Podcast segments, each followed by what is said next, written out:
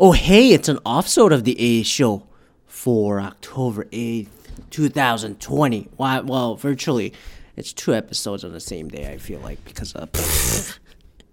but anyways, it's been a while, but I wasn't, I didn't plan on doing this. But uh, with the VP debate happening, which I did not plan on watching, I was not interested in watching. I ended up fucking watching it, joining in about 9:20 or so when they're talking about swine flu. Um, I will say, I'm gonna, I don't want to keep this 20 minutes like I do the usual episodes, but uh, I'm gonna say one thing. Well, again, whatever the Trump Pence ca- campaign says, uh, it doesn't surprise me. Pence broke the rules also, interrupting and all that shit. But Pence is more slower, talking like this, uh, going at a sloth pace, like I handle how I handle the task force party. Thank you, Mr. Vice President. But you know, the American people, you know, it was he came off as Norah O'Donnell said, masterfully controlling that way. And I gotta say, the aesthetics fucking matter, especially in a VP debate like this.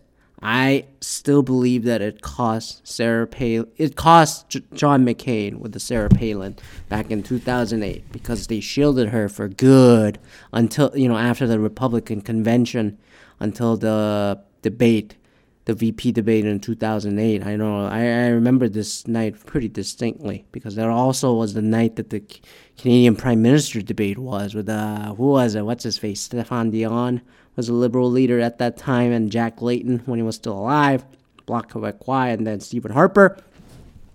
And uh, it was Joe Biden versus Sarah Palin. Now, I like Sarah Palin was well shielded, and then I said at that point, I mentioned the story before, she really only had three, four talking points, and she repeated that over ninety minutes. But then other people that were we were watching this with said, "I thought I thought she was impressed with the first time out," you know that kind of thing.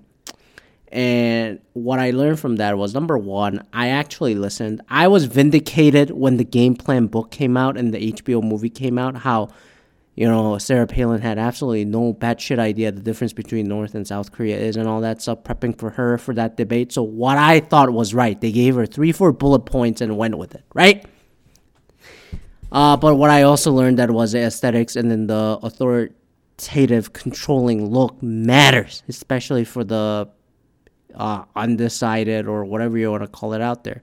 Now, a lot of the educated suburban voters and all that, they're actually listening and stuff but there's some, like I mentioned last week with Joe Biden. Look, we as much as people think we're all civil and all that stuff, the civil discourse and all that, that's kind of out of hand as the child question, the bullshit vanilla question that they pick came in and about, which is a good question, but it it's it falls into the sense of uh, false equivalency, which I'm gonna get to. Kamala came off awfully underwhelming given her history as a prosecutor and an attorney general, which surprised me. Her life is about debating. Her life is about making the clear points and answering the question to the argument.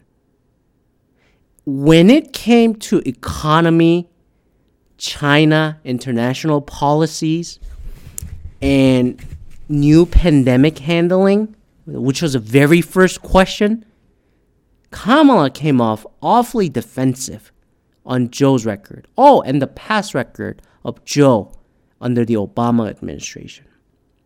That shocked me. I was glad that I caught that part, but my God, yes, I was having multiple conversations with multiple people during the debate.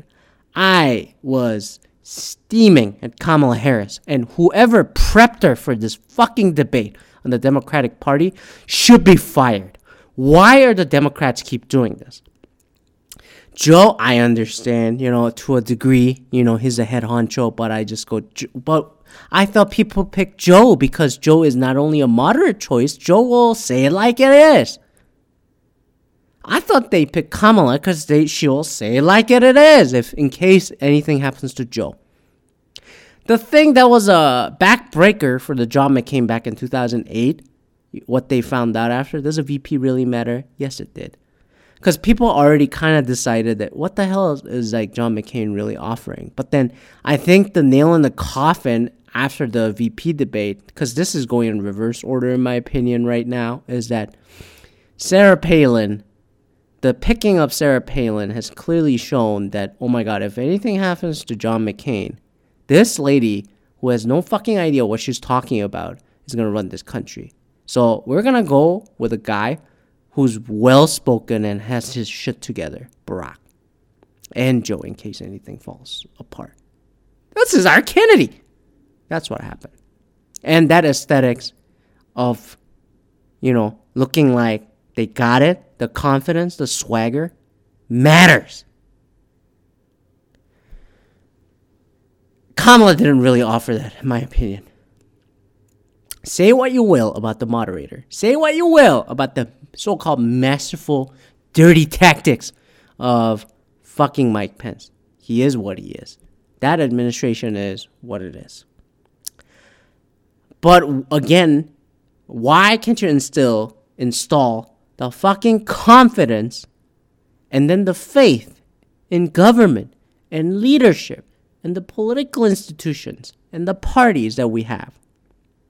Just voting, saying, just vote for Joe, just vote for Joe, just go vote. Yes, that is a step one, but you didn't, you're supposed to do the step two after we do our part. I mean, if, if like, Kamala looked more like, you know, Kamala pretty much showed why she's not the presidential nominee and became a goddamn running mate. I miss Susan Rice. I miss Elizabeth Warren. That was atrocious, man. I mean, she picked it up here and there, like about 9:35, and then the intro where she didn't really answer the question, long-winded way of saying whatever. I'll give you the talking points at the end. And she really picked it up at 10:10, the last 20 minutes. And I go, here we go, here she's awake now. She's not stammering, she's not bumbling through shit. She doesn't sound like she's just like trying to recite the memorized answers the problem with the memorized answers that she was coming up with is like, dude, we are we are all inundated with this shit on YouTube ads, CNN, Fox News, MSNBC already.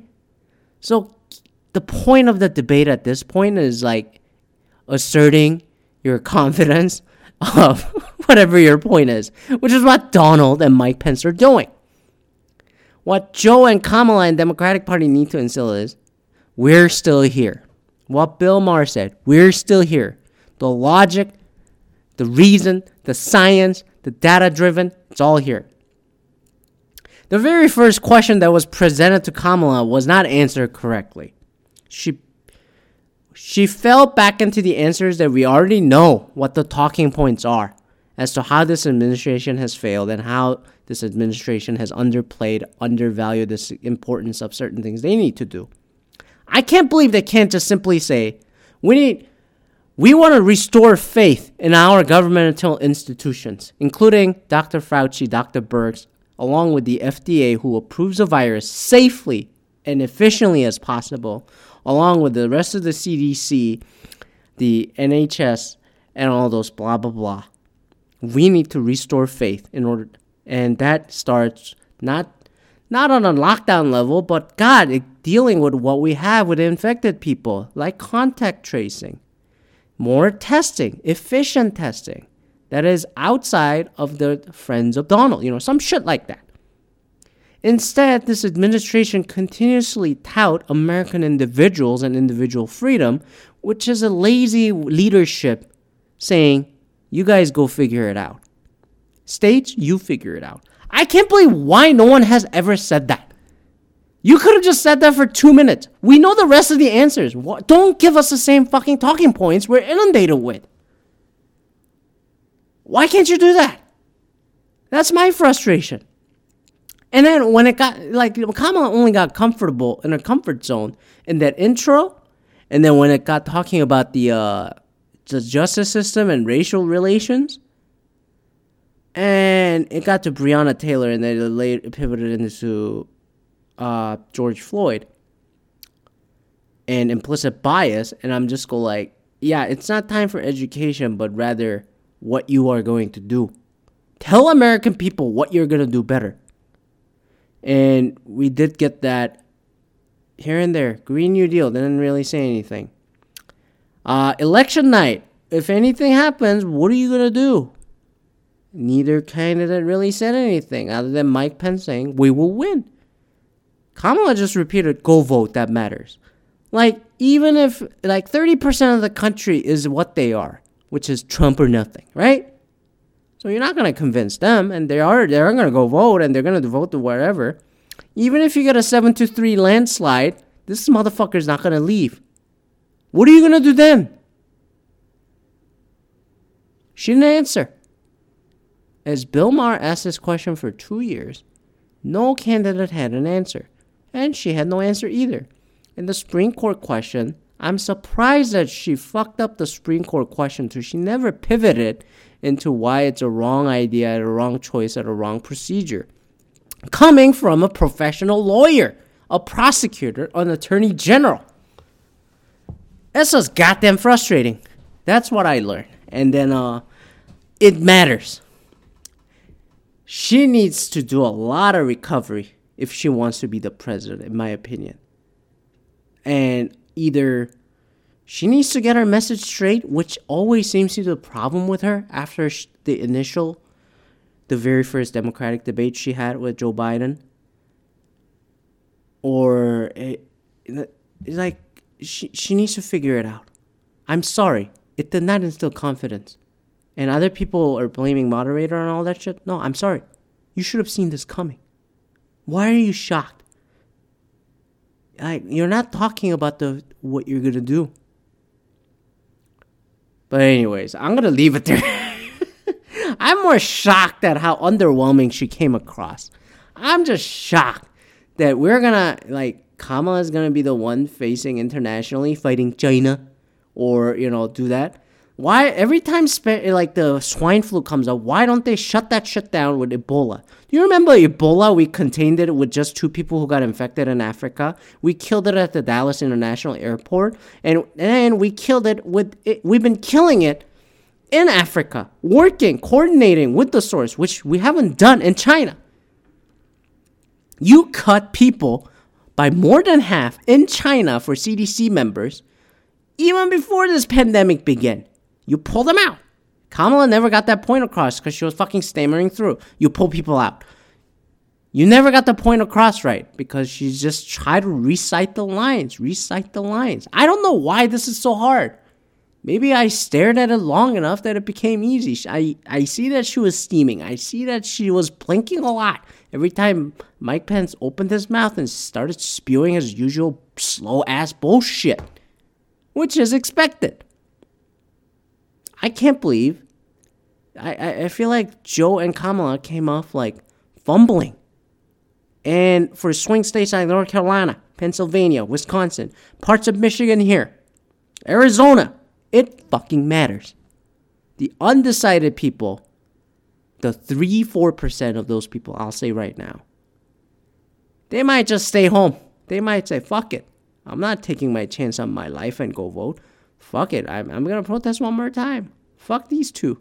Also, fuck Kamala, fuck Joe too. Sleepy Joe. And then Kamala, this is why she's not a fucking president. So that might happen. But who knows? I hope not. But I'm sure I'm not the only one who noticed this. You I know, you know, Valerie Jarrett and all those like former Obama administration people talking CNN, they're like, you know, Kamala did great. No, she did not she did not do great. And that infuriates me. So, I'm gonna leave it there, and then we'll kind of come back with the regular regular schedule programming next week. Uh, until then, please subscribe in the Apple Podcast. Tell your friends. What do you think? You want to yell at me? Send an email a dasho at outlook.com. Yell at me on an email a dasho at outlook.com, and then uh, have a great rest of the weekend. Maybe there's another offset somewhere if they're something to talk about. It's been a while since I had an off so so enjoy. Peace out.